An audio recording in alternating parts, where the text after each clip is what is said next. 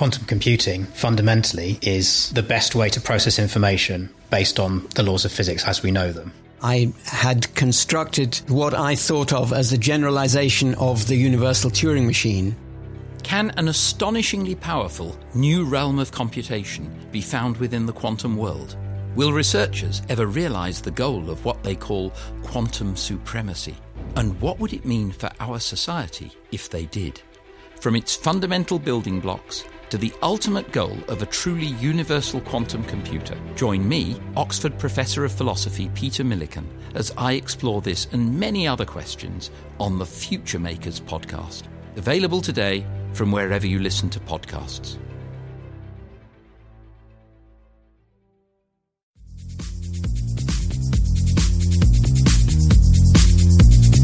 You're listening to the Future Tech Podcast with Richard Jacobs.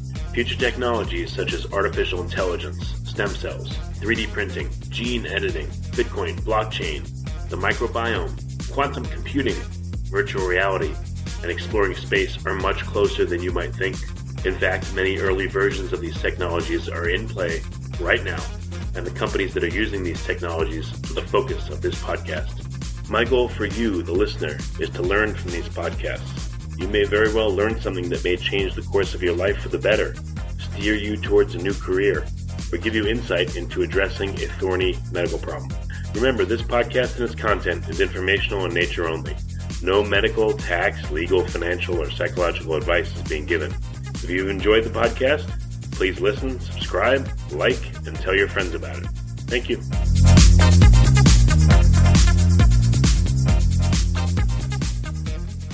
Hello, this is Richard Jacobs with the Future Tech and Future Tech Health podcasts, and I have Dr. Shiroko Sokitch.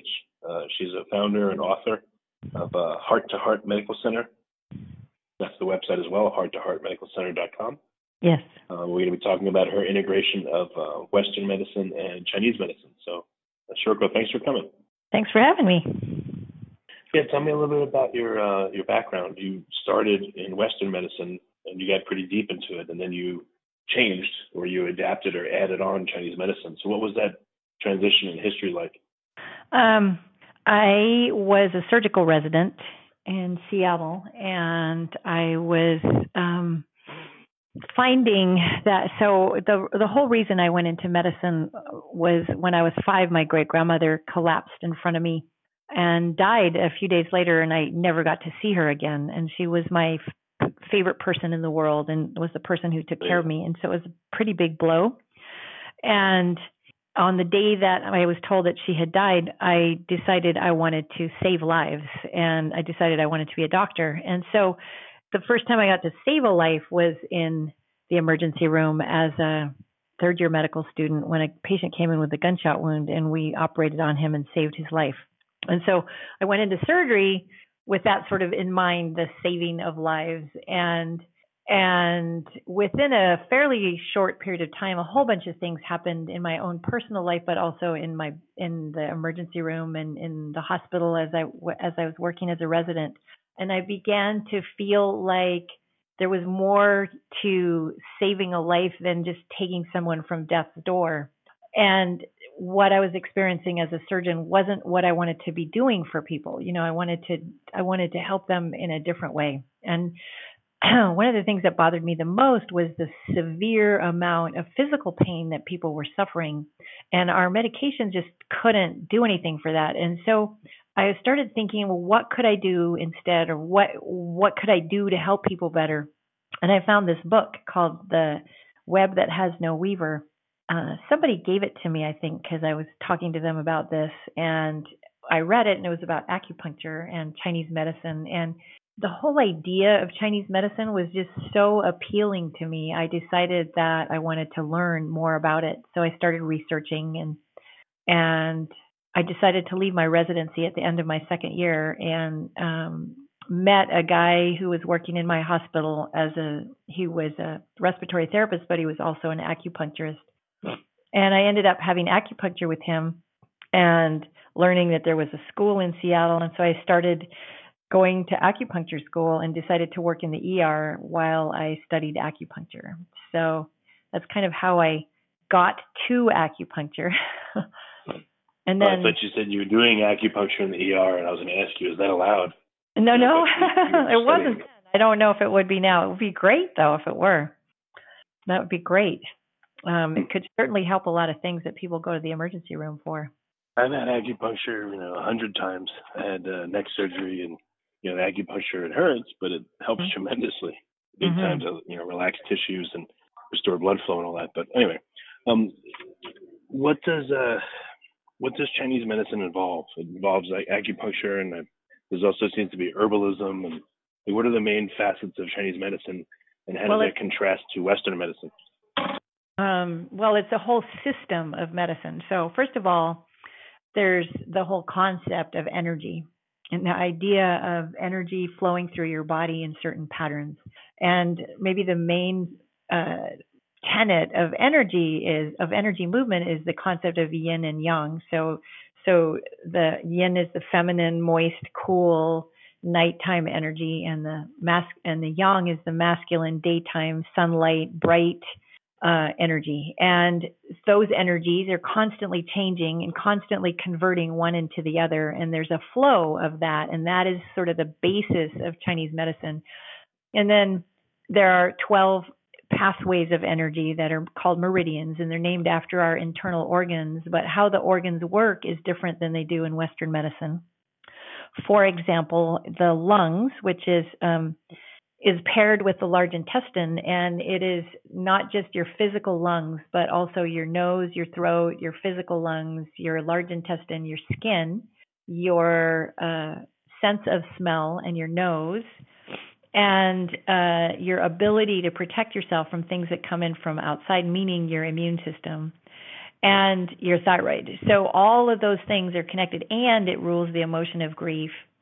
And so every organ has all of these additional functions that we don't have in Western medicine. And uh, and how and the whole idea is that when your energy is out of balance, there are problems.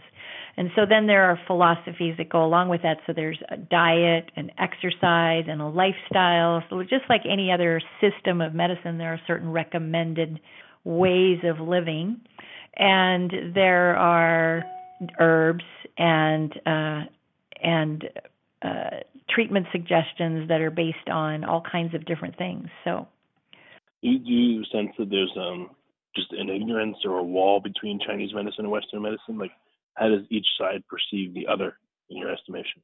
Well, I don't know because I've been practicing Chinese medicine for uh, let's see, I started in I started acupuncture school in 1987, so I've been practicing for 32 years.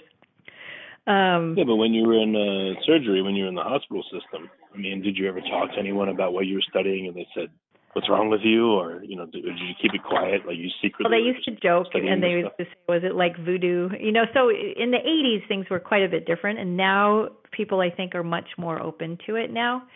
And so i'm i when i talk to most physicians they're open to the idea. In fact i'm going to the institute of functional medicine international conference this week and I'm doing a poster presentation for acupuncture um, for pain management. So, I mean, it is an alternatively based system of medicine, but acupuncture isn't really part of their system, and still, I'm welcome to give a poster presentation there. So, so I think things have changed a lot in the last 30 years with that sort with the openness to acupuncture. But I just read an article actually, I think it was on CNN um, the World Health Organization literally just came out with a recommendation that Chinese medicine and acupuncture should be considered as a valid mode of treatment for various things. It's already approved acupuncture, but this article is some update in their standards and that they were going to recommend that we change certain coding on charts so that insurance would cover acupuncture. And this article was saying that conventional medicine is still very much against acupuncture. So, so there's many perspectives. Yeah, what um, how has your perception evolved? You know, again, you started in Western medicine. Now you're for many years you've been in the you know the Eastern medicine side. So how do you look at patients differently nowadays, and you know how has your perception changed? Well, the way I do all of my work and it's sort of evolved, of course, over the years. Because when I first started doing acupuncture, all I knew was emergency medicine and acupuncture and you know general surgery. So very conventional medicine, and then West and then Chinese medicine as I started to learn it. But I was fairly young, so I think they kind of evolved together. And every patient that I see, I use both. I use Chinese and Western medicine.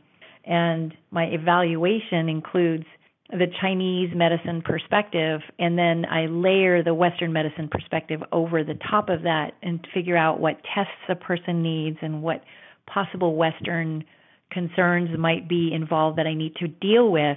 And then I use Chinese medicine sort of as my first line of treatment. Uh, but I always continue to use Western medicine as well. So I do both. Okay. Well, what's an example of um, you know a couple of serious conditions where you've done this, and you know what was the effect? I know we're not naming names, but you know, you have a couple of examples you could talk about. Oh, sure. Um, I have several patients who have autoimmune disease and um, autoimmune like Hashimoto's. Um, actually, I recently got a woman. I'm hoping to have huge results, but I can't really tell you her results yet because I'm just starting with her. But what I do is I take uh, do an intake and I take a history, sort of along the lines of both Chinese and functional medicine, where I take a history from birth of everything that's happened to their bodies, every symptom, when did it develop. I find a t- I create a timeline. And I look at the systems that are out of balance using Chinese medicine. So I feel their pulse and I look at their tongue, which tells me which organs are out of balance and then based on that, let's say that um, this one patient of mine, this isn't uncommon, was autoimmune uh, thyroid disease, and uh, when I feel her pulse, her digestion's out of balance, and her immune system, and so I was, I recommend doing a stool test and looking at her nutritional situation because she's had trouble with food, um, not sure whether she has food allergies because she has skin issues and thyroid issues and sleep problems sort of in perimenopause. So there's a long you know like a lot of my patients are this sort of complicated mix of digestive issues and and hormone issues and other immune system issues. And so we do a stool test and we do a hormone test. And then I look at all of those things and I work to get the hormones in balance, I work to get the digestion in balance, and I use acupuncture. And how acupuncture adds to the picture is that it it helps balance whatever can be balanced in the body. And so whatever else I do the body will respond better to it. Also you know of course it helps with immediate symptoms like pain. And and this particular patient also had back pain um when she came in. She had done some weird lifting. So it helped get rid of her back pain. It helped build her immune system help balance her blood sugar helped her hormones so she could sleep better. And then and then with the testing, once we figured out what the infections were, we worked on treating the infections using herbs. So it's it's like a whole complicated treatment uh, plan, but I have probably I have over 85% success in helping my patients feel better and recover from their conditions. It's not always easy. It takes sometimes a very long, you know, months or in with a lot of autoimmune people it takes a year or two for them to start to really get better. So um, what would you say western medicine is good at? And what would you say chinese medicine is good at? And where are they both lacking? Well you can't do surgery in chinese medicine. I guess you can. I, there are people who have surgery with with just acupuncture but i personally wouldn't do that. You know, just I would be I'd rather have anesthesia. so I mean there's the whole world of surgery and testing and um you know when somebody has a severe acute problem such as a heart attack or a, or you know a severe respiratory symptom like asthma where they get in big trouble western medicine is good at very acute conditions and big traumas and and heal and helping people recover from things that you wouldn't be able to do without it. Um, and in Chinese medicine, I think the thing that's particularly good is helping the immune system, the hormones, and the nervous system. So helping the body get in balance. So Um, and what's lacking, of course, is that those acute, big, traumatic events that occur in people's lives, like what I used to do in the emergency room, Chinese medicine isn't completely cut out for that. Although for some things, you know, like if somebody's having a seizure, there's some acupuncture points that can stop a seizure right then. And there are, you know, certain things that Chinese that acupuncture can do in an emergency, but for the most part, you'd want to go to an emergency room if you had an emergency, you know. If you had a well, broken bone like, um, or something like that, you'd want western medicine. Hmm. Well, a lot of conditions that are chronic, so it seems like that's better suited to the world of Chinese medicine than emergency medicine or Western Oh yeah, I mean and and honestly in the case of chronic severe conditions this is I I think the blend of both of them is ideal, you know, because there are things that western medicine can offer that China like the testing I, I that I can do with uh functional medicine. I can look at certain hormone levels, I can look at how the body's functioning on certain levels, which then helps me guide my treatment in the Chinese medicine world. So I am fully in favor of both. What it's what I call holistic medicine is not just taking care of the whole person, but whole, using the whole array of treatment options available. So do you um, do you think Chinese medicine practitioners look to be more preventative? I mean, or do you still have patients that only come to you just when they're sick and not feeling good? Or do you do you try to work in the preventative realm? Do they care? Do they? You know, how does that work?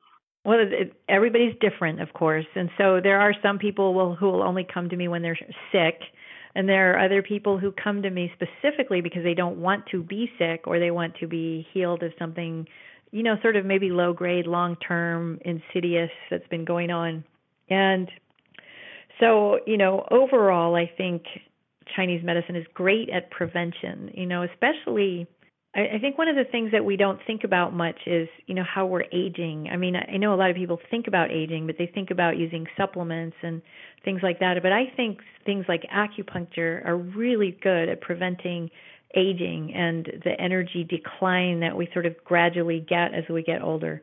So I think that acupuncture is great prevention for a lot of severe things that people could have.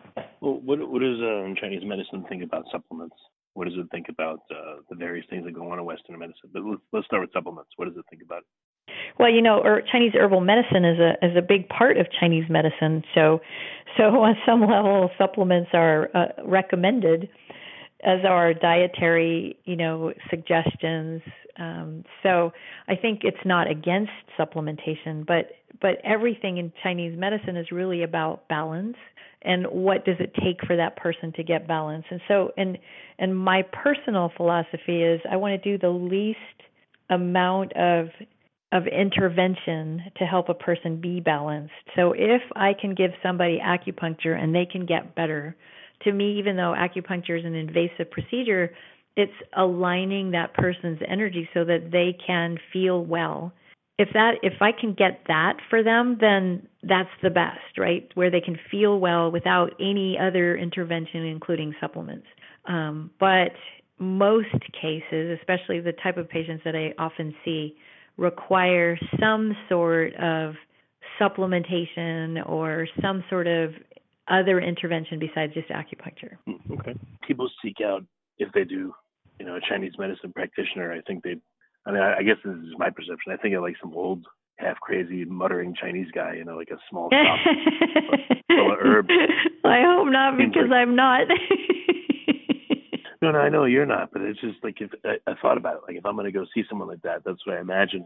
Uh-huh. Is that uh-huh. how it is? Like, do you do you interact with other practitioners, and are they that stereotype, or are they just regular people? Well, you know, for the most part, in the West, you know, Chinese medicine has been around since Nixon opened the borders between China and the U.S. and and there are physicians who have been practicing Chinese medicine and acupuncture for as long as I have, and there are, of course, old Chinese guys who've been in the United States for however long and still maybe only speak Chinese. And and definitely you know there's some tricks there that they know. Some of these guys you know they've been they've been taught acupuncture since they were children because it it was in their family. Um so I think there's both, and there's a you know there's a large number, especially I, I'm in California, a large number of acupuncture schools where some of these ancient Chinese guys are teaching the students of you know the Western students Chinese medicine. So it's it's not I, I don't think it's that stereotype anymore because there's so many modern practitioners of Chinese medicine now. Are most of the Chinese medicine practitioners Chinese? Or that's oh no, I would say most of them are Western here in the in the West. Hmm. Yeah. Okay. Well, I, I mean, you know, again, I'm not everybody, but I would guess that uh, my perception is probably present in a lot of people. They would assume Chinese medicine. That's what they're going to walk into. You know. Um, yeah. Maybe I'm wrong. I don't know, but the, not not so much anymore, but I do think that we need still to get to educate people more about acupuncture and Chinese medicine because it's such a such an amazing tool of healing and is so incredible at helping so many problems that you know, especially in this time where we have so many people in pain, acupuncture is maybe one of the best tools for pain relief, which is part of why I'm doing this presentation coming up.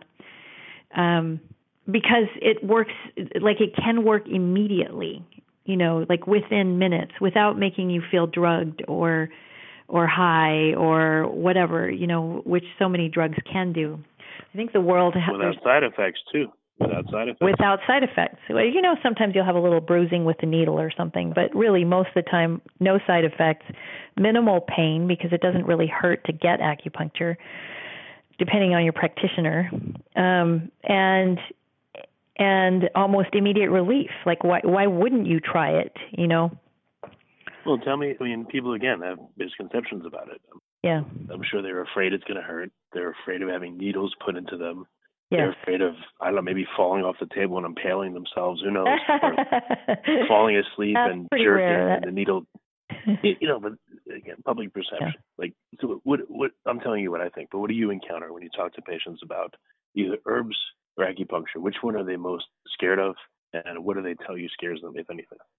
Well, many, you know, there are a decent number of people who will come to me, you know, sort of as a last resort because they've tried so many other things. And they're you know well and and I, they come to me because I'm a physician and it's a safe place to start they think. Um, so there is a lot of fear and misconception and and fear of needles is sort of inbred in our culture. So I think you're right that sort of a natural fear is is sort of possibly the first response when you think about acupuncture. And so what I do is I show them the needles, which are my needles are very very thin. So the kind of needles that that you're that are used for injecting, let's say injecting a medicine into your skin. First of all, they're they're beveled and they have a hollow core, so they're cutting into your tissues to get to a certain place. And acupuncture needles are solid, more like a pin, and they're three times smaller, like way, way, way smaller than the needles that that you would even get for an injection. Um, and, a, and an injection needle is a gauge, like 25 gauge is maybe one of the smallest injection needles, and the needles I use are 36 gauge. So the higher the number, the smaller they are. So they're tiny, tiny, tiny, tiny. They're and they're flexible. They're sort of as th- almost as thin as a hair, and they get inserted into your skin, so you feel almost no pain when they're inserted. And then if you do feel any pain, usually that pain dissipates within less than 20 seconds. You know, it, it dissipates in seconds. And then and and then you get to lay there and relax you know so there's nothing to do. You just lay still and you relax while the treatment proceeds. So there's not a lot of activity. It's calming. It's soothing. Overall it's it's for most of my patients even when they're scared they usually let me give them a treatment and they usually find themselves to be very relaxed and healed when they've received a treatment. If you Did come you out ever here i'm happy to give you a treatment. Well, I was going to say, like, you know, it's it's relaxing and and all that. It, unless you have my acupuncturist who likes to give me quote unquote extra, and when Oh, taking the needles out, like like twist them back and forth, and I go, no, no, no, no extra. But uh, he said it helps more. So Well, that so there are different styles of acupuncture, so that's something you maybe should know. Um, so the Chinese style, which is what I trained in, and I didn't like um, was I thought very painful, and and they use slightly thicker needles, and they believe in getting a sensation when you put a needle in place. But my experience as a Westerner is that we don't like pain like that. So I practice a Japanese style, which is almost completely painless. And sometimes, for like with okay. children, I don't even put needles in. I'll I'll either hold a needle over their surface, or I'll use a laser, or you know, like so. There are many ways to stimulate those points and help somebody feel better without necessarily putting needles in if they're too scared. You know what's interesting? I just learned is um, there's a, a modality called tapping, where you tap on certain parts of your body to feel better, and then mm-hmm. there's acupressure, acupressure mm-hmm. where you press on certain parts, and there's acupuncture where you put a needle in certain parts, and they're all the same points, which I thought was really fascinating. And this, and then you said laser, so there's at least four ways to for the same point to access it at different various you know levels of efficacy and it's just interesting to um i mean i could see you doing acupuncture and let's say there's a real sensitive area or a scary area. You do needles in most parts and then one part you do something else instead. You do laser or you do acupressure in that part or you do something else. Just to, if that one part of it is uh is too traumatic for someone. Yeah exactly yeah, there I mean, that's the thing is is there are so many ways to do anything, you know. And I think that's maybe what what happened to me was that I was open to understanding things from many different angles. And so there are many ways to uh, treat a person, there are many ways to give a person healing and the whole point is always to get healing, you know, to feel better and that's you know my purpose in life is to help people feel better. So i'll do whatever it takes to help them feel better you know if it's acupuncture or medication or herbs or a laser whatever it takes you know because feeling better the very um the result we desire. Yeah it's funny the very nature of what you do means the person should come back at least once maybe four five six ten times and if mm-hmm. you think about it, Western medicine is usually one and done. Hey, I'm mm-hmm. sick. Here's a pill. Have a nice life. You know, and don't mm-hmm. come see me until you're sick again. But like chiropractic and acupuncture and you know Chinese medicine, and all that, it seems like a totally different relationship where you want the patient to come back at least once to see how they're doing and maybe tweak things or you know do another treatment. Is that accurate? Right. Yeah. Yeah. I mean, I think healing is is many things, but one of the key things is that relationship that you have with a person. And being well and maintaining wellness requires that you have somebody on on your, on your team, you know. And I think and so and I think that's what like a majority of my patients want. They want somebody who cares about them, who spends time with them, who listens to their problems and who helps them feel better. And, you know, so some of my patients only come in once a year.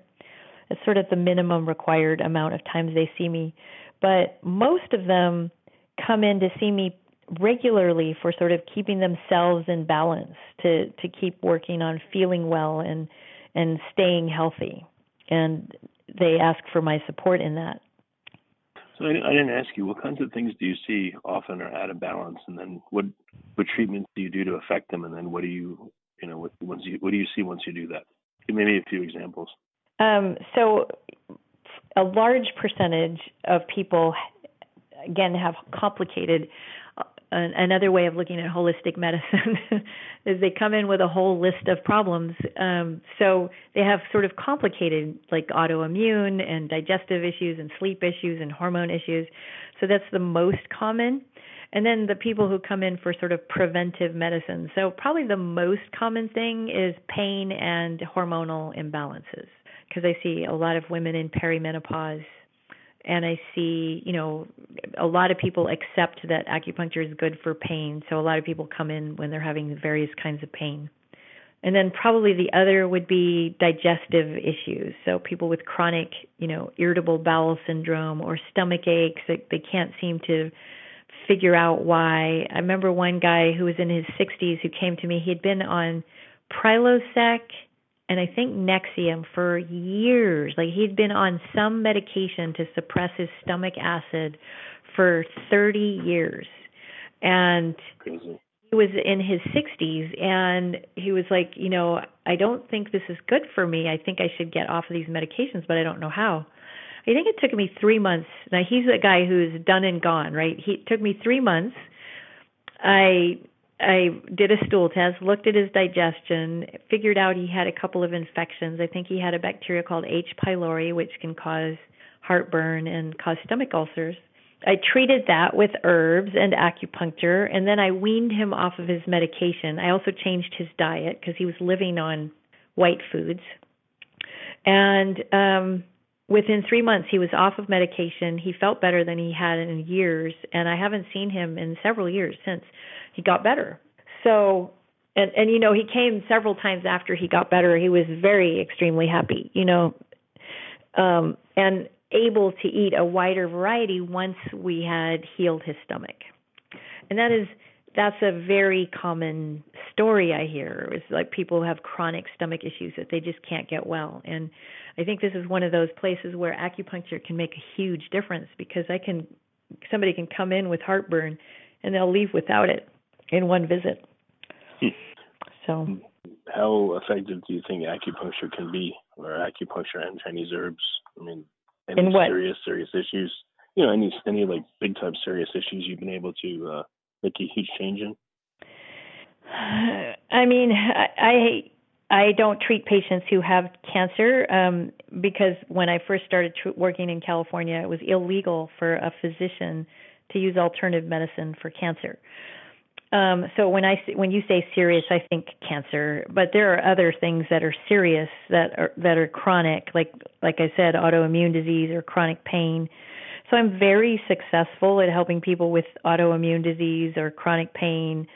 Um, and I usually refer cancer patients to other integrative physicians who specialize in that um, because that is an area that's more and more commonly you know where people live with cancer for a really really long time and you know they go through whatever chemo and radiation and treatments and then they can live for a long time. And acupuncture and herbs and um, those integrative therapies i think are a mainstay of them getting well surviving and staying well you know and not just surviving cancer but thriving after having been treated. And i you know in general i don't um, have people do only alternative medicine for cancer. Cancer. I think that's an area where both Chinese and Western medicine have to work together. Hmm. Okay.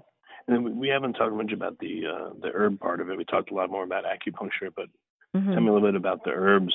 Um, they're not pills, and they have a lot of compounds in them besides the one compound supposedly that hasn't been isolated, you know, to treat the person. So, what do you notice is different about the the action of uh, well, so the pills. Chinese herbal medicine system is very similar to Chinese medicine itself, and that is we don't necessarily address symptoms, we address energy patterns.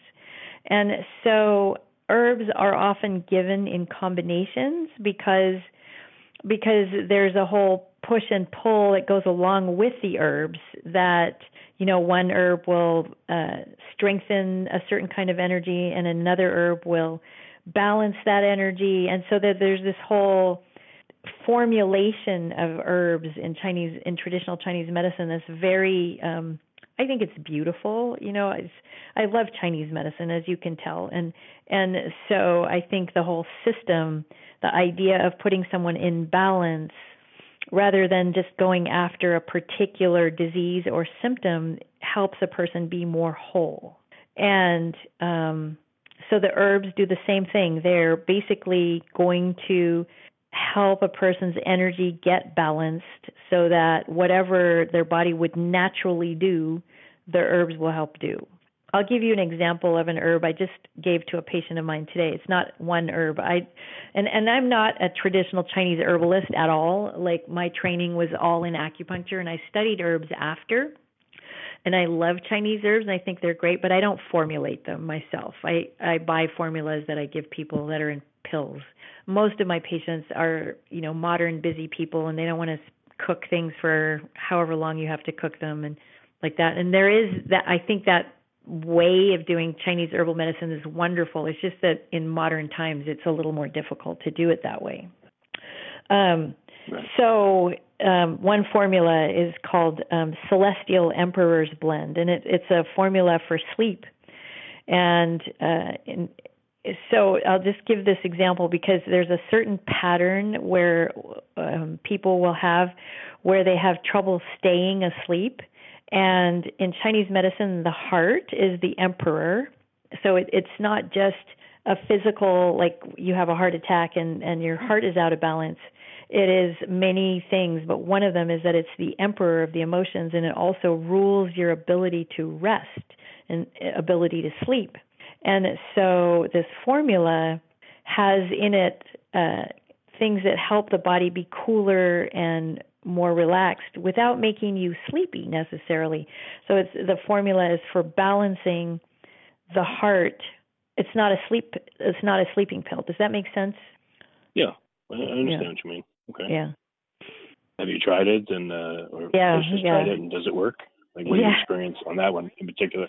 but it doesn't work as a sleeping pill it works as it balancing the heart energy and then then the person is able to fall asleep because that um that energy is more balanced yeah so so when you um when you think back to your western medical training and you think mm-hmm. about how the chinese think about organs organ systems and everything and energy mm-hmm. does that make sense to you from a scientific standpoint or do you still think it's kind of woo woo or does it make a lot of sense to you i mean what's what's your feel now when you reconcile the two trainings in your mind and how you know science underpins them? You know, that's a really good question. I um, obviously accepted a certain amount of Chinese medicine at face value, where I would have never started to study it because the Western science um, is lacking, you know, or has not quite caught up. Um, there are a lot of um, MDs doing research. There's research going on at Harvard. There's research going on at other places and, and major medical centers with using acupuncture. And one of the problems with acupuncture itself is that um, it's an intervention, and some people respond to any intervention by feeling better or by having some physical response to it. So putting a needle in someone's skin, even if it's in the wrong location, will have an effect. And so that's a part of why acupuncture has been hard to study, but it's been studied pretty extensively, both in China, in Taiwan, all over the world now. And there's a good amount of science, which is why the World Health Organization and the U.S. is it the FDA? Yeah, about 20 years ago, the FDA finally approved acupuncture as more than an experimental device. And so, and there's science behind all that. And there's an uh, Academy of American Academy of Medical Acupuncture, which I'm a member of, and these are physicians who do acupuncture and who've been trained to do acupuncture and there's research going on all over the place. And I don't know if you know this, but in the U.S. military, acupuncture is becoming a major part of the treatment of soldiers who have been traumatized by war and by injuries in war. there's a great movie cool. that I, Andrew Weil directed, or was a, was a narrator of.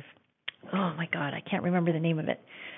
Um, I own it though, so hold on, I'm going to look. I think it's uh called Break Fire or something. It's about fire, but um anyway, it was it's a great movie and it talks about the soldiers coming back from various wars and um oh, it's called Escape Fire. Great movie. And you know how much pain these soldiers are in and the and they showed these guys going in and out of VA medical clinics with big bags of medications and they've done studies on and and there are acupuncturists and physicians who do acupuncture at VA medical centers across the country now. And uh, that's great. Veterans are able to get acupuncture for free, and one of the main things is for the PTSD that goes along with it. And there's something called battlefield acupuncture where you you put needles in the ears, um, five needles in certain locations in the ears, and these guys who used to have to be drugged up to be flown to whatever hospital from the war location now are flown with needles in their ears and no medications and no pain and and able to handle whatever's happening simply because they have needles in place.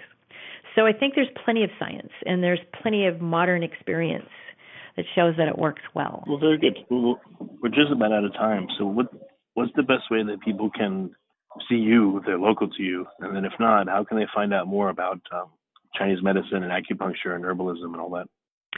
Oh, that's a big question. um, so there's all kinds of organizations, of course, and how they can find me is um, I am the owner of Heart to Heart Medical Center. It's spelled H E A R T, like heart. And my website is hearttoheartmedicalcenter.com. And I have a book I've written called Healing When It Seems Impossible Seven Keys to Defy the Odds. And it's really addressing def- difficult health issues and so all of that is on my website. All of it's easily accessible. And if you're looking for somebody who works in a similar way to me, then you would look at the Institute of Functional Medicine or the American Academy of Medical Acupuncture. There are very few physicians who do both acupuncture and functional medicine, so it's a little harder to find one of us. Mm. But um, if you look at those places, the Institute of Functional Medicine.com or dot .org, I think, and or uh, the American Academy of Medical Acupuncture is um, where you'd find physicians who do acupuncture. So there'd be a little bit of crossover. Well, very good. Well, Shoko, thank you for coming on the podcast. I appreciate it. My pleasure. Thanks for having me.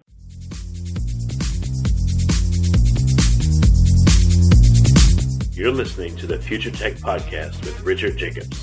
Future technologies such as artificial intelligence, stem cells, 3D printing, gene editing, Bitcoin, blockchain, the microbiome, quantum computing, virtual reality, and exploring space are much closer than you might think.